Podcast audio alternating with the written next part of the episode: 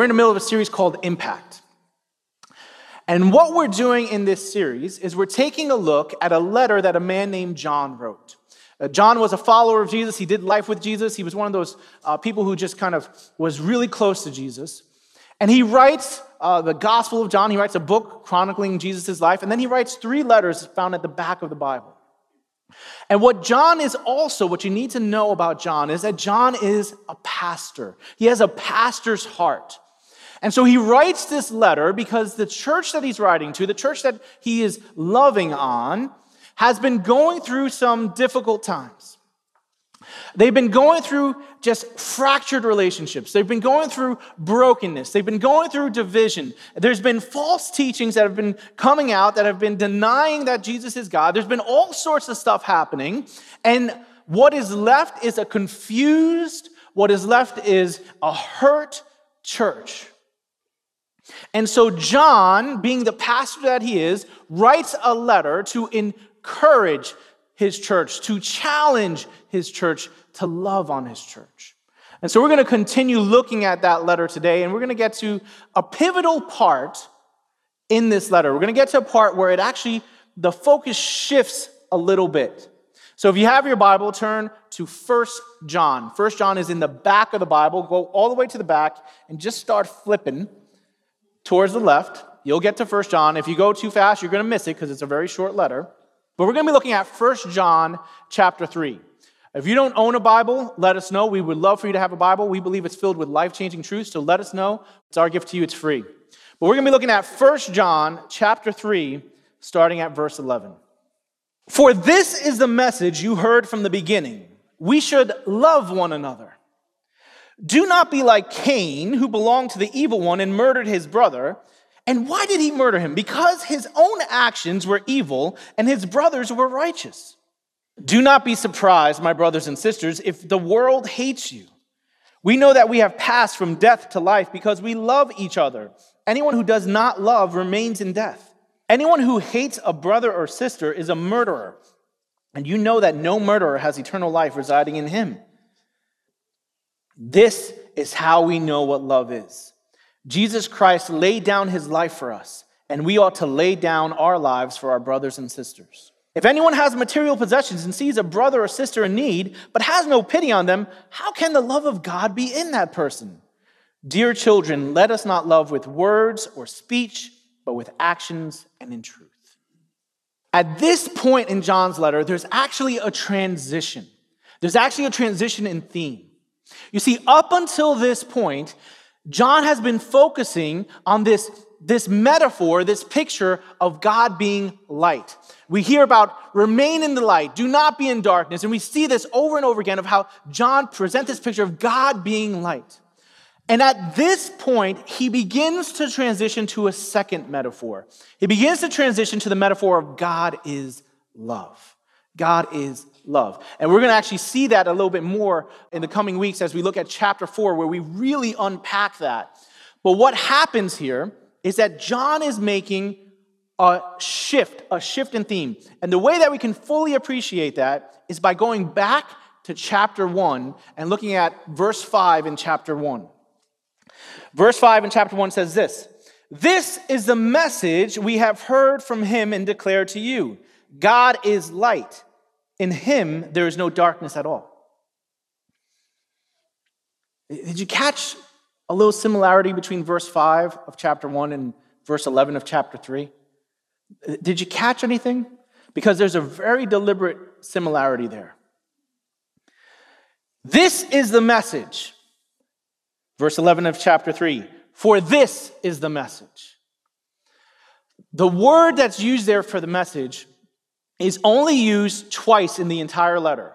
It's used in verse 5 of chapter 1, and then it's used in verse 11 of chapter 3. And that word for message actually is translated, that word actually means gospel.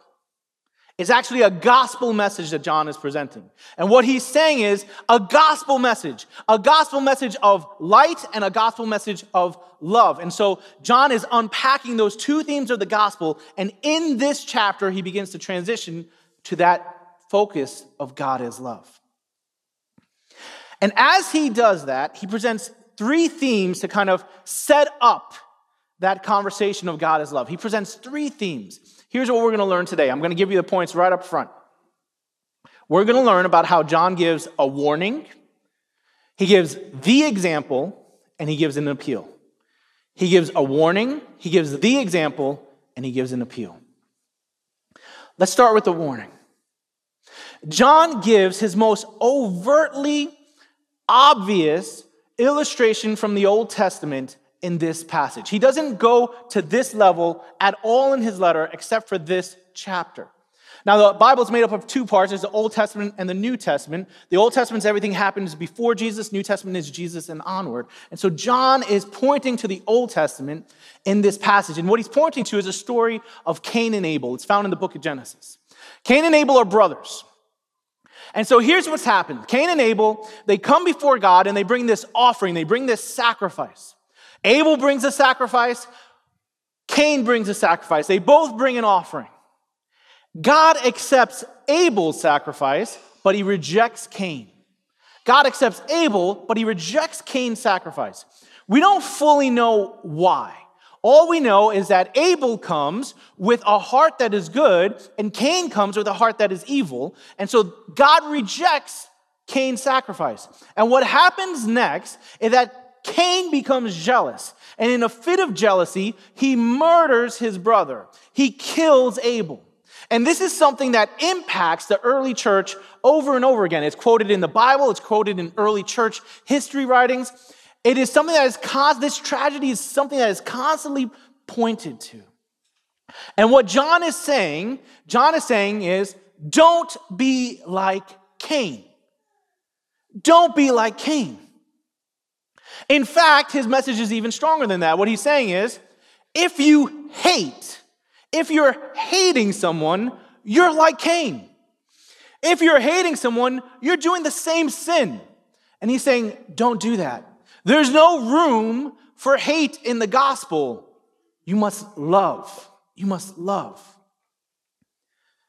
And what John is saying is that there must be evidence of the impact of the gospel in your life. Because where the gospel takes root, love is the fruit. Where the gospel takes root, love is the fruit. And so John gives this warning. He says, Don't be like Cain. Don't hate. The gospel causes us to love. And then what he does from there is he gives us the example. And I want to just point out just a specific, deliberate thing that I did with our points. I told you we, John gave a warning and he gave an appeal, but he gives the example. He gives the ultimate example. He gives the ultimate example of love, and that is found in Jesus. Jesus is the ultimate example of love. And we see this as he gets to verse 16 of chapter 3.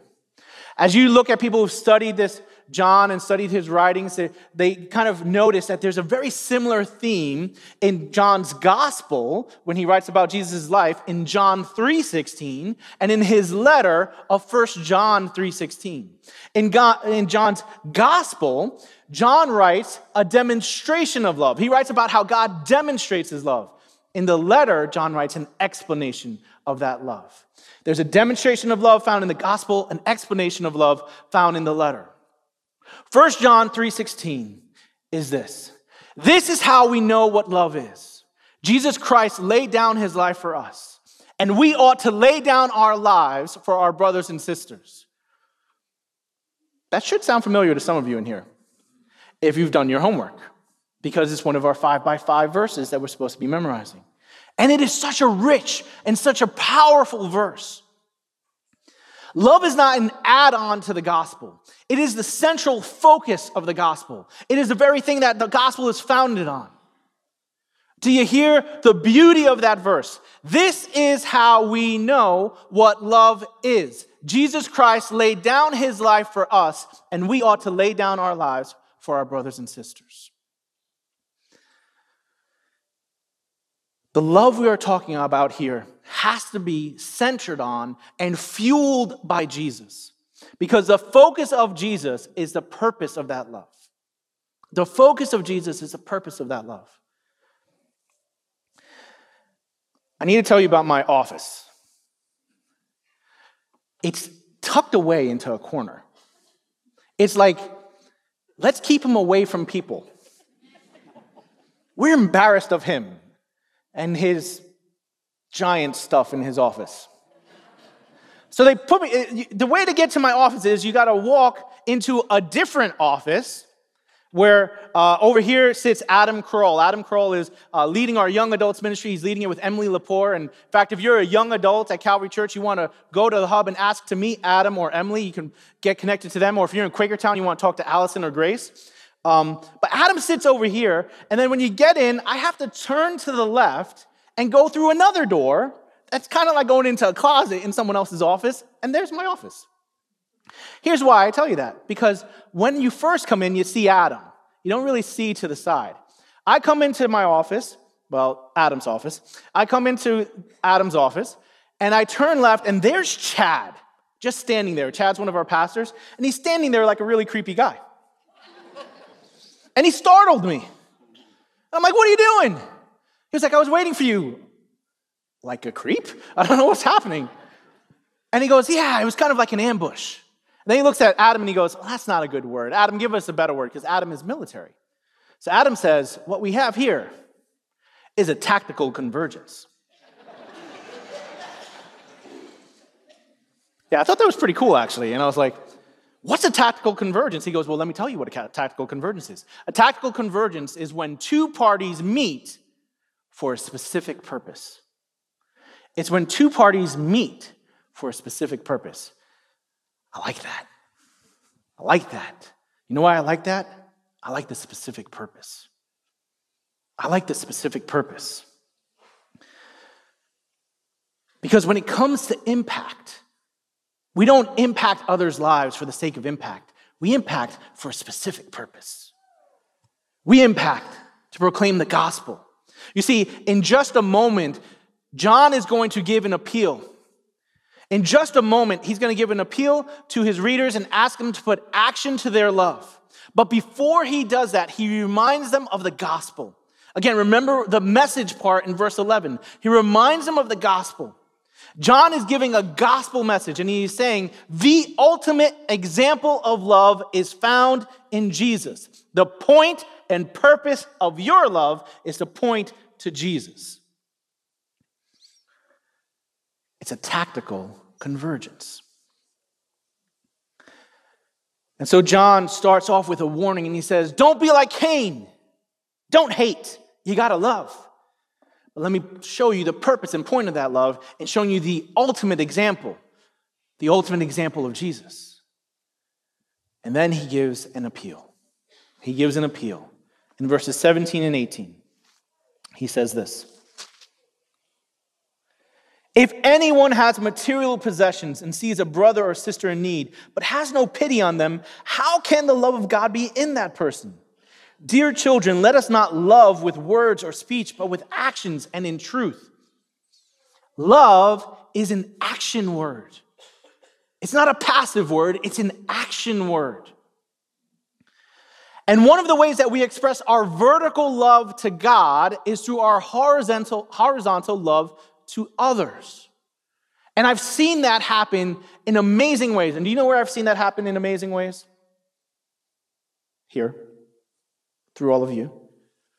Calvary Church, I've seen you love on people in such amazing and powerful ways.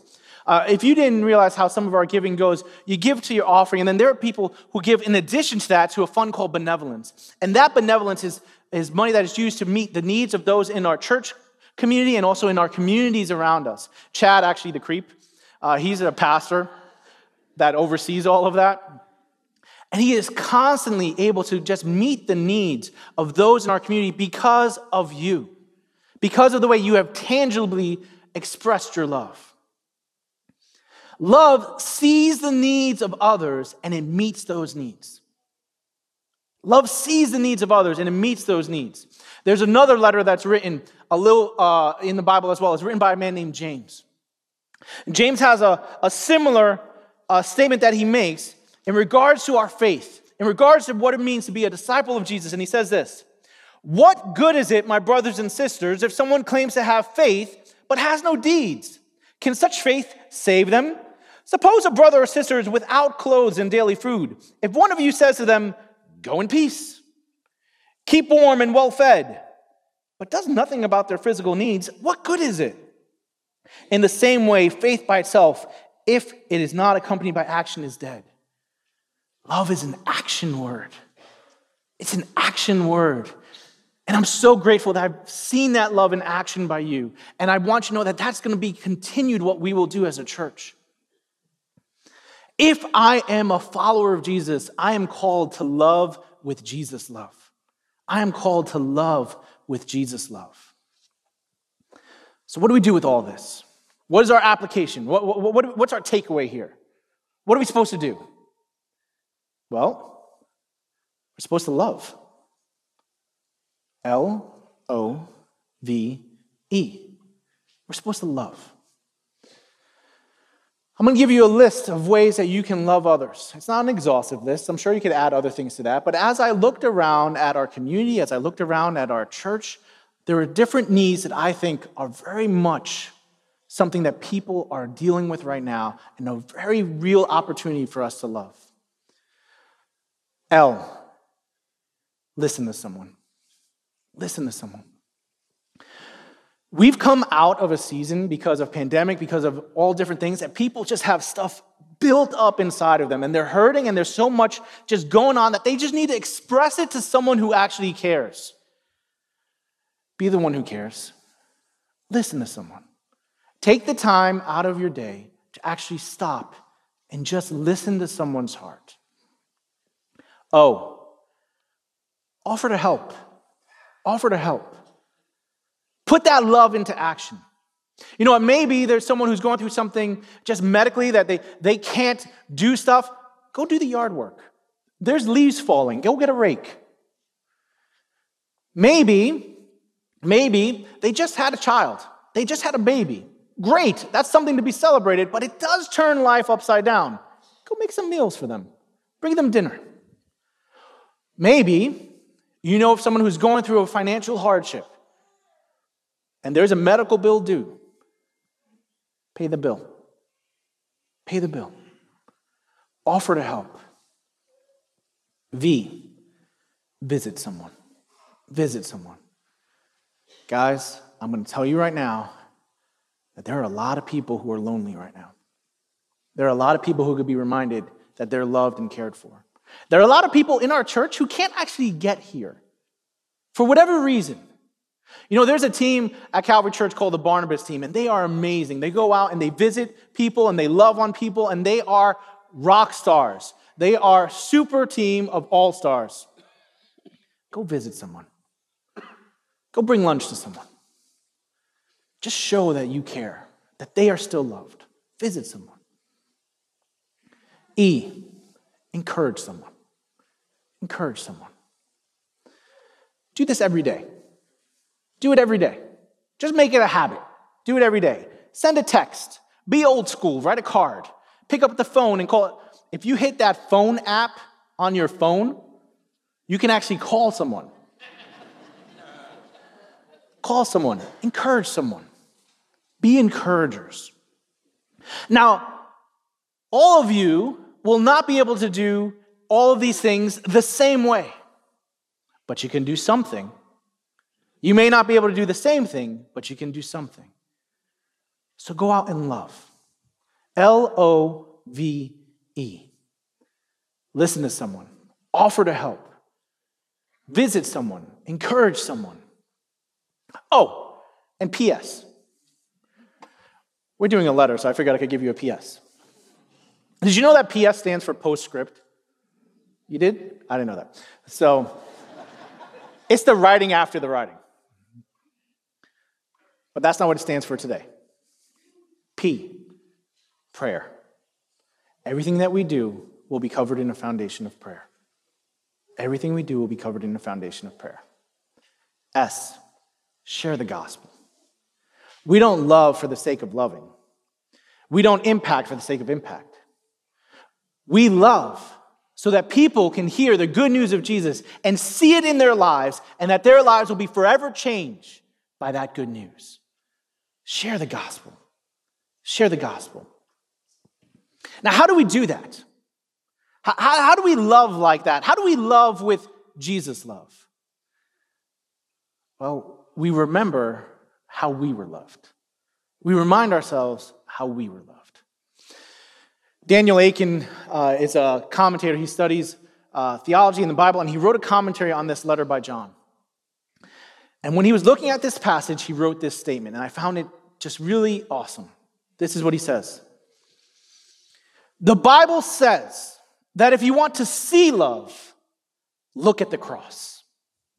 The Bible says that if you want to show love, look at the cross. The Bible says that if you want to know love, look at the cross. The Bible says that if you want to live love, look at the cross. God loves you more than you can possibly imagine, and He made you for a purpose. And there's nothing that can take away that love. And if you want an example of love, if you want proof of that love, look at the cross. Look at the cross because there's nothing that you've done, nothing that you are doing, or that you will do that can change that love. Look at that cross. Look at the love that has been shown to you. And now go love with Jesus' love. Guys, with eyes fixed squarely on Jesus, let's go out this week and love with Jesus' love. Let's pray. Lord, we thank you for that love. We thank you for the amazing strength of that love. And we ask you that it will just transform us, that it will transform our lives, that it will transform everything we do. That we will go forward and be a church that loves with Jesus' love. Now, in the moments when it gets difficult, in the moments when it gets uh, just a little overwhelming, that we will remind ourselves of the love that you've shown to us, and that we will go out and be the living proof of the gospel.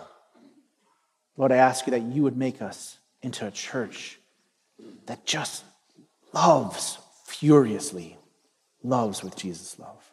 We thank you. We pray this in Jesus' name. Amen.